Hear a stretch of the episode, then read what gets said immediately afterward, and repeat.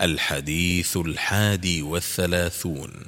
عن جابر بن عبد الله رضي الله عنه أن النبي صلى الله عليه وسلم رمل ثلاثة أطواف من الحجر إلى الحجر وصلى ركعتين ثم عاد إلى الحجر ثم ذهب إلى زمزم فشرب منها وصب على رأسه ثم رجع فاستلم الركن ثم رجع إلى الصفا فقال أبدأ بما بدأ الله به.